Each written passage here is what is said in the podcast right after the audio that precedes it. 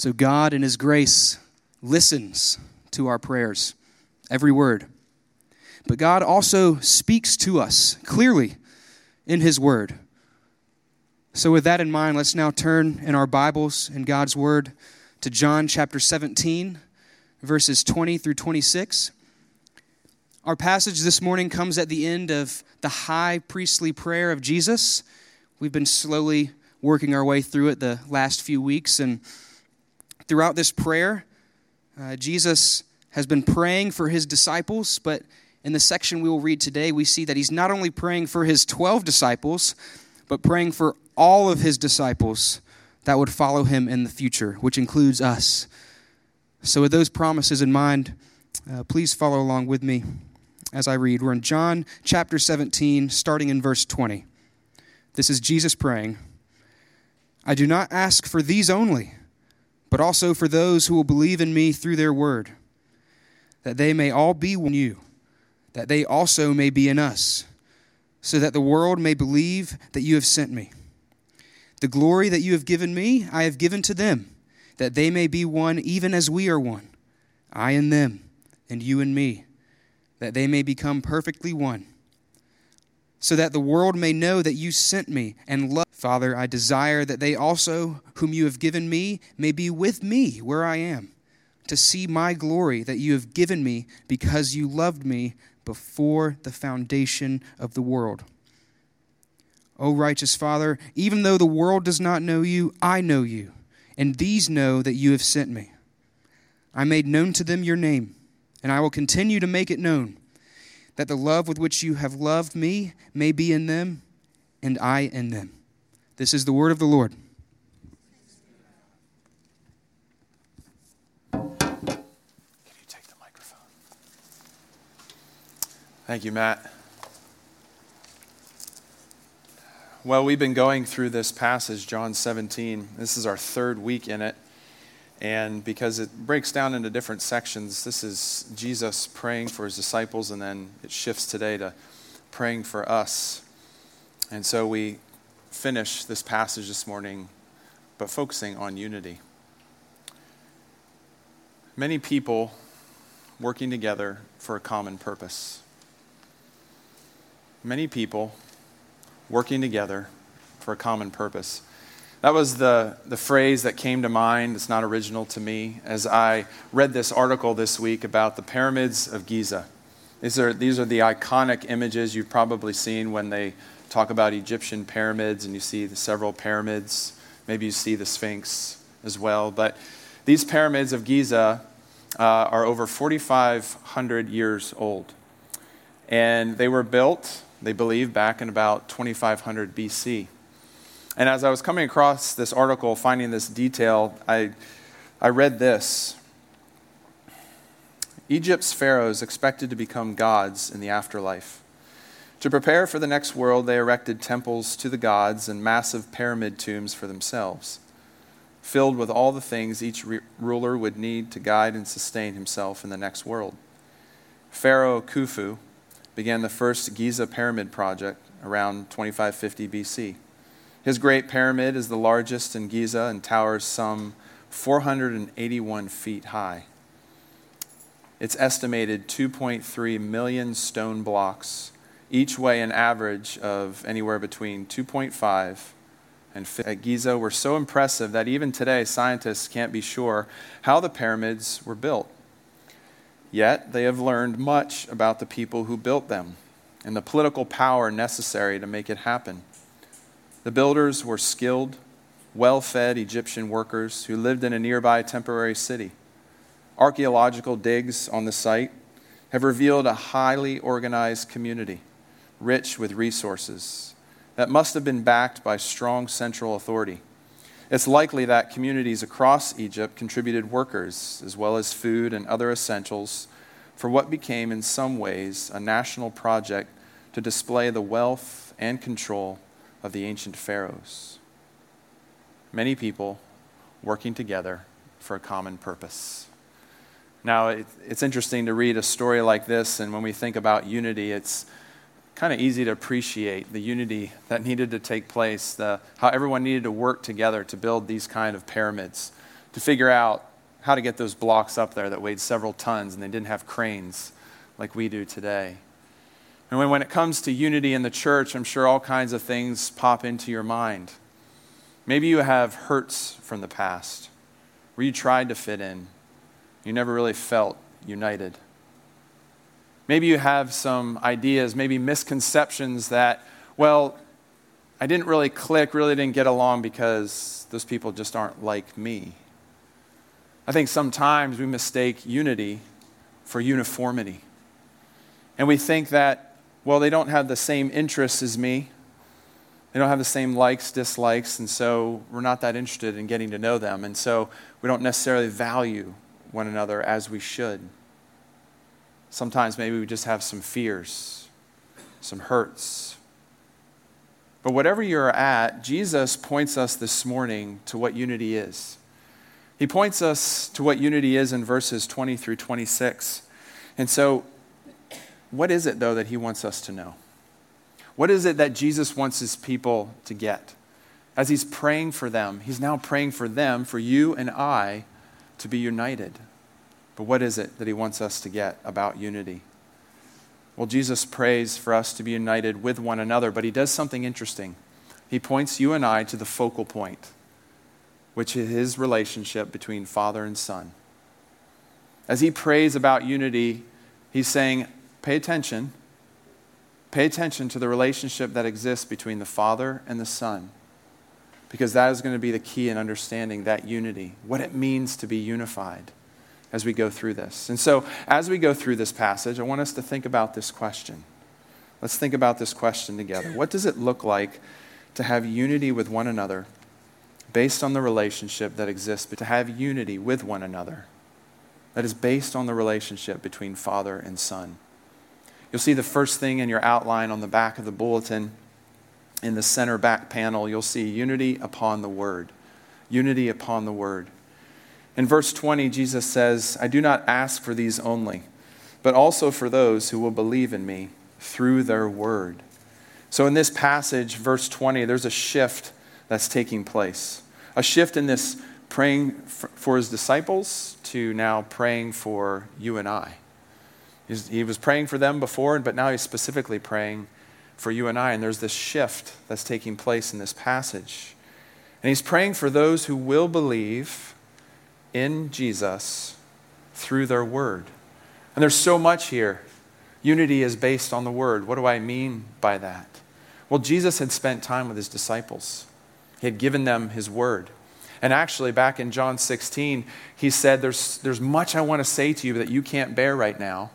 But when the Helper comes, that is, he was referring to the Holy Spirit, he will guide you into all truth. He will speak to you my words. And so, what happened through time was that not only did they hear Jesus actually speak words to him, but then through the Holy Spirit, revealing God's word to these disciples, they wrote it down. And what we have in our New Testament is that revelation, that revelation of God's word.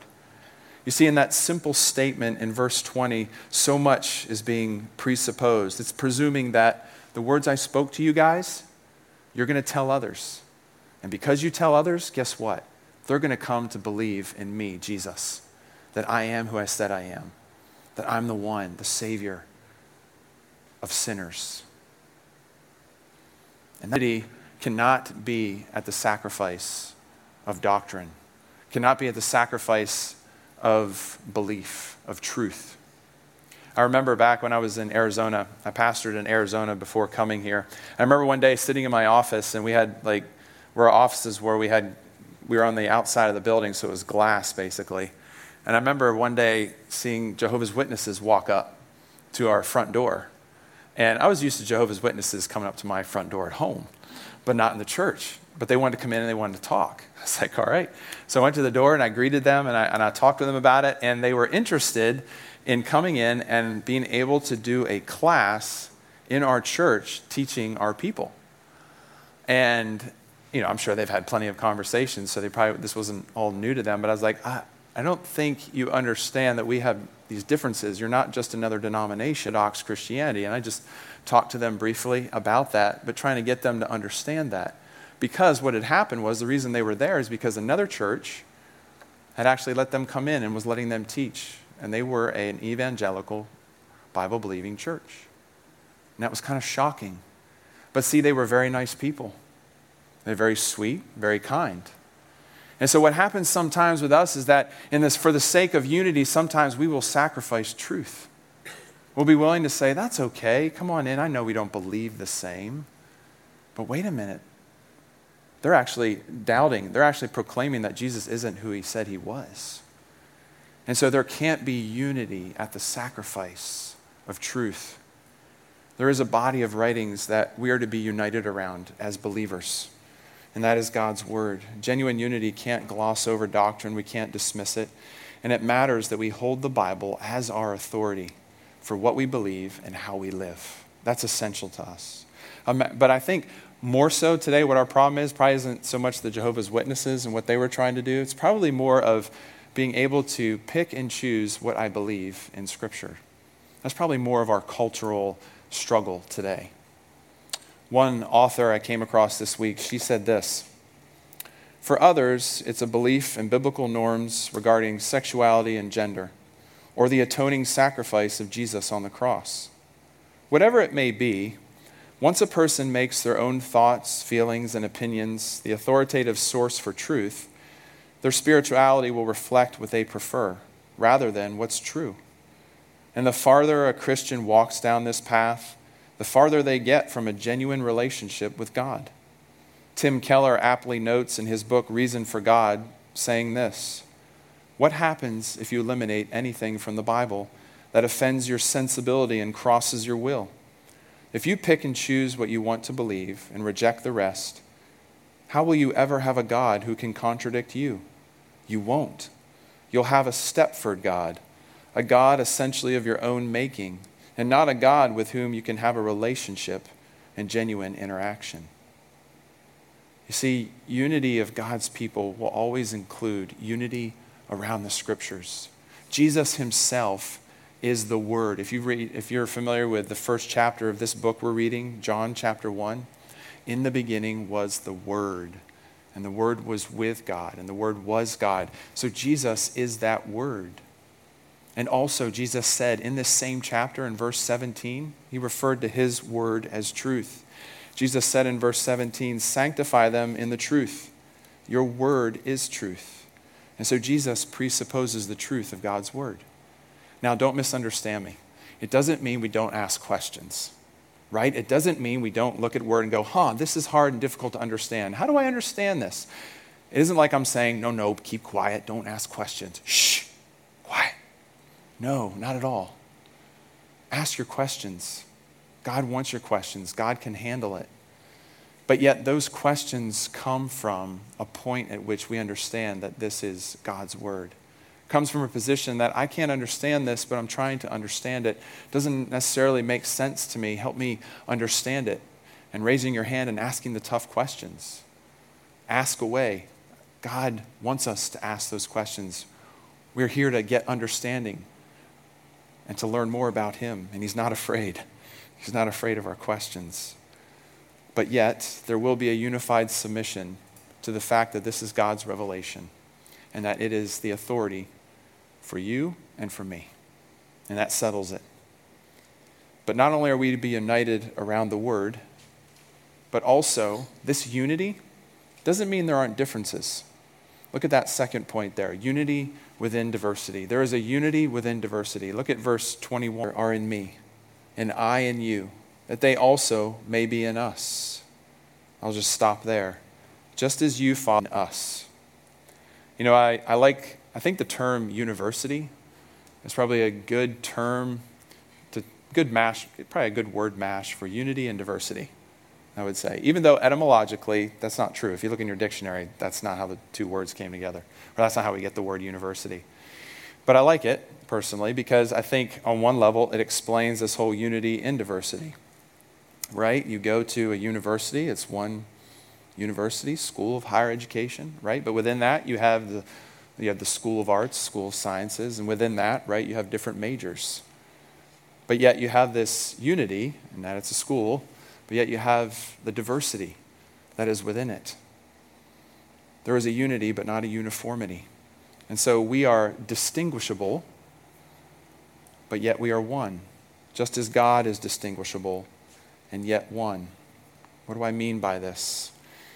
Well, our unity is analogous to the unity that exists between Father, Son, and Holy Spirit. In Christianity, historic Orthodox Christianity, what the Bible teaches is that there is one God and three persons. The Father is God, the Son is God, the Holy Spirit is God. Father is not the Son, Son's not the Holy Spirit, and how all that goes back and forth. One God, three persons. That is historic belief. But yet, within that unity, there is a diversity. One God, three persons. In fact, in our passage, the Father is in the Son so much that Scripture speaks of the Father doing the Son's work. In John 14 10, we read, The Father who dwells in me does his works. Yet the Son is also in the Father. He's not only dependent upon him, not only obedient to him, but he's also the Father's agent in creation. If we went back to John chapter 1, verses 2 and 3, you would see this. He was in the beginning with God. All things were made through him, and without him was not anything made that was made. Preservation. In John 6, 37 through 40, we read, All that the Father gives me will come to me, and whoever comes to me I will never cast out. For I have come down from heaven not to do my own will, but the will of him who sent me. And this is the will of him who sent me, that I should lose nothing of all that he has given me, but raise it up on the last day. For this is the will of my Father, that everyone who looks on the Son and believes in him should have eternal life, and I will raise him up on the last day. So I say all that to say that the Father and Son, they are distinguishable. If you know John 1 1, in the beginning was the Word, and the Word was with God. But the Word was God. It's one. He was with, distinguishable, but yet one. He is God. So it is with us. We are distinguishable, right? We're not exactly the same. We all have gifts and talents and abilities. We all have likes, dislikes all kinds of things. But yet, we are to be one one in purpose, one in love, one in actions, and one in reverent submission to God's word, that this is His word. We are in the Father and in the Son. That's what Jesus points out in verse 21. And we're so identified with Him and dependent upon Him for fruit and for, for yeah, for fruitfulness. This is something that we talked about in John 15, where Jesus said, I am the vine, you are the branches. Apart from me, you can do nothing. That we are dependent completely upon Him. This is this unity that exists, but it's not without a diversity. This oneness that we have is more like an organic unity. The same way you and I are put together in our bodies. Think about that for a moment. We have many organs in our bodies. This organic human body for one purpose. That's the picture that's given to us here. This is something Paul talks about in 1 Corinthians 12, verses 4 through 6. Now, there are varieties of gifts, but the same Spirit. And there are varieties of service, but the same Lord. And there are varieties of activities, but it is the same God who empowers them all and everyone. Every genuine believer belongs to the body of Christ. We see that in 1 Corinthians 12. And we have different gifts and abilities and talents. And those are things to be celebrated. We need one another. Some of us are arms, some of us are legs, some of us are hands.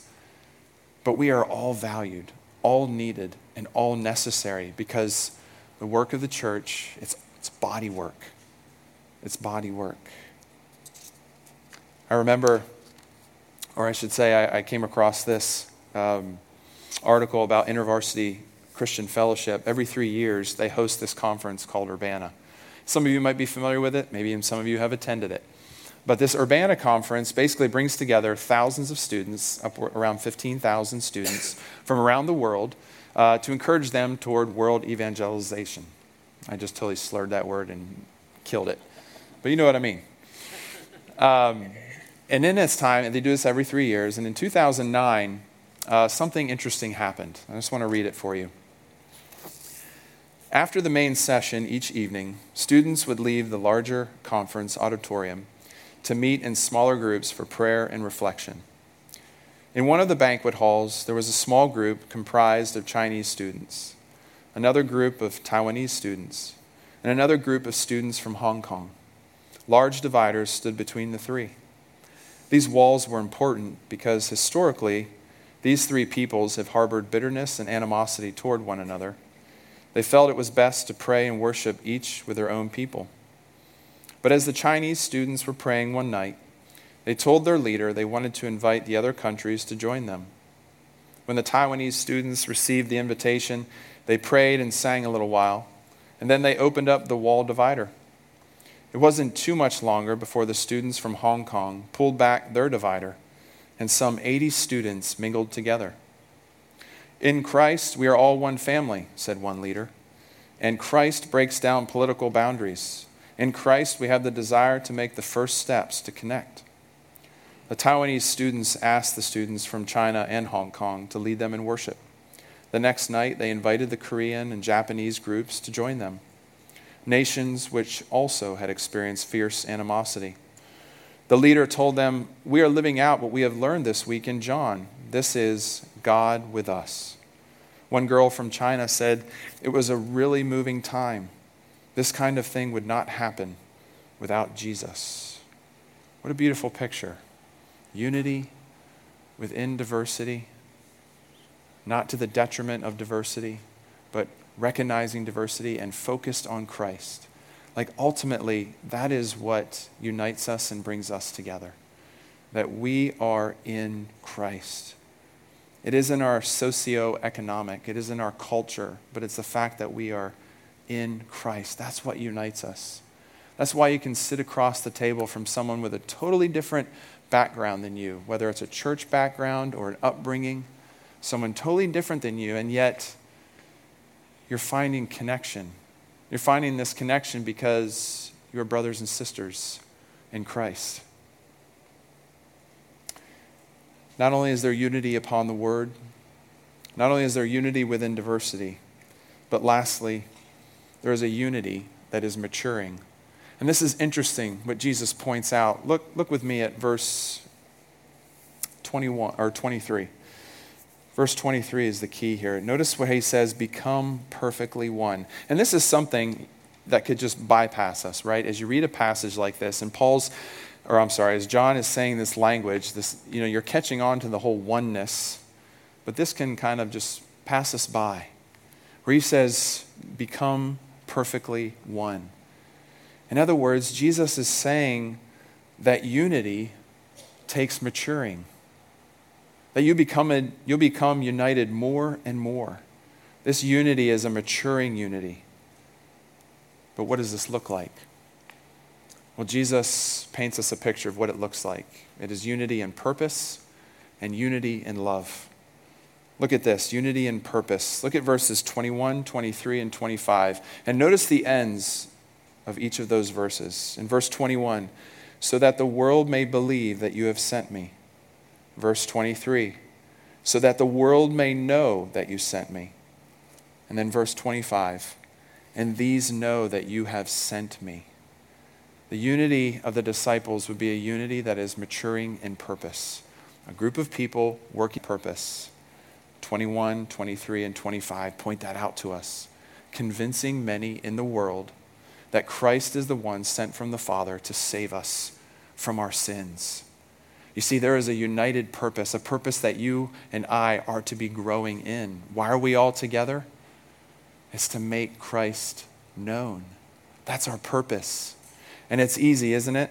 So many that we don't live in isolation from the world, that we are in the world, not of the world, but we are to make him known. But so many times, right? You guys have probably been in churches where they've lost their way. And it's hard in church to not lose your way when you're trying to do so many different things, so many different things that are good. And you want to see people come, you want to see people grow. You want to see people come to faith. You want to see people working together, but yet there's so many things that have to take place in order for that to get done, right? This is where we are right now. This is where we live right now. We're a church plant, right? How much does it take every Sunday to pull all this together? How many things are going on during the week as we're trying to build and trying to grow?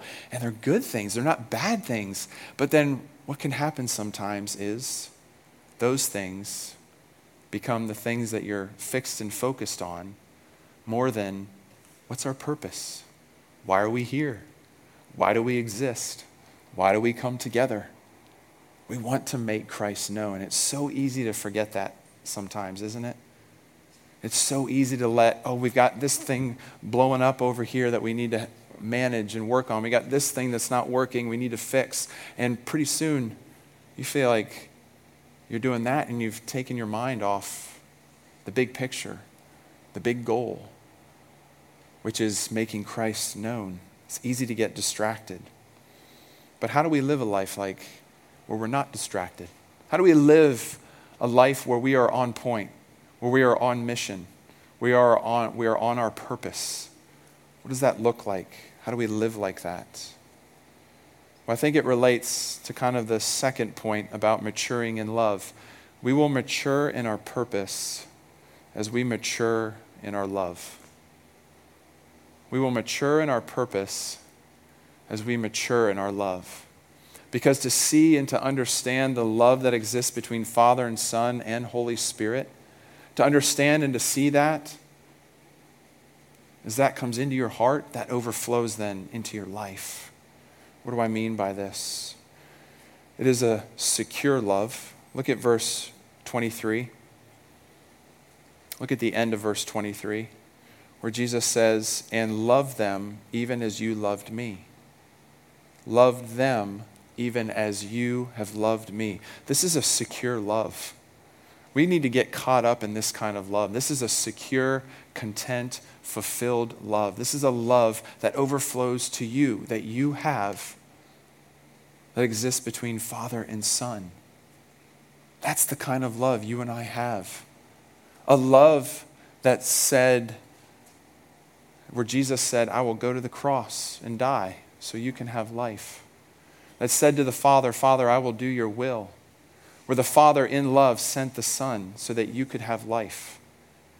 That kind of love. That's what we have a secure love. But not only is it a secure love, it is a love that then transforms us. It is a transforming love. In verse 26, he says, Jesus says, that the love with which you have loved me may be in them and I in them. The first part of that verse, Jesus is saying, I am going to make, I've made known to them your name, and I'm going to continue to make it known. I'm going to continue to make it known that the love with which you have loved me may be in them and I in them. You see, this is a love that transforms us. You see, we are loved. We're the objects of God's love. Verse 23 makes that clear. But we will be so transformed as we understand the love that exists between Father and Son, and that you and I have that, and that's the love with which we have been loved. The love with which we learn to love is nothing less than the love that exists between Father and Son. The love with which we learn to love is nothing less than the love that exists between Father and Son. That is powerful. Just take that in for a moment. That kind of love that exists between them has overflowed to you. And that makes a difference, should make a difference in your heart and life, makes a difference in our unity. As we mature more in our understanding of this love, it'll overflow in stronger unity of love of one another and also in our purpose, being on mission to make him known. In his book, The Pursuit of God, the author A.W. Tozer, he wrote the following. He said this Has it ever occurred to you that 100 pianos are all tuned to the same fork, are automatically tuned to each other? They are of one accord by being tuned, not to each other, but to another standard to which each one must individually bow. So 100 worshippers together, each one looking away to Christ, are in heart nearer to each other than they could possibly be, were they to become unity conscious and turn their eyes away from God to strive for closer fellowship. What is he saying? Picture a triangle. Make, you know, in your head, you have a triangle. Imagine you're the bottom left corner, and your brother and sister in Christ is the bottom right corner. What happens as you look up to the point that is God? The more you look to there, what happens? Those two points are coming together, are they not, as they travel? That's a beautiful picture. That's the kind of picture that he's trying to paint for us. Is that when you look to him, you actually come closer together. And so many times when we're at one another, it's because we're not looking to him. We're not seeing his priorities. We're not seeing his purpose. We're not seeing his love. And so it's easy for us to get on one another, to get at one another, to disagree, to fight, to bicker, to argue, to not love or appreciate one another as we should, because we're not looking to Him. It's easy to get sidetracked. Satan loves it. he loves it. He loves getting us so sidetracked we're just at each other. But yet, as we look to Him together, it helps us work through those differences helps us appreciate one another, and it helps us be unified as we seek to live for Him together as God's people. Pray with me.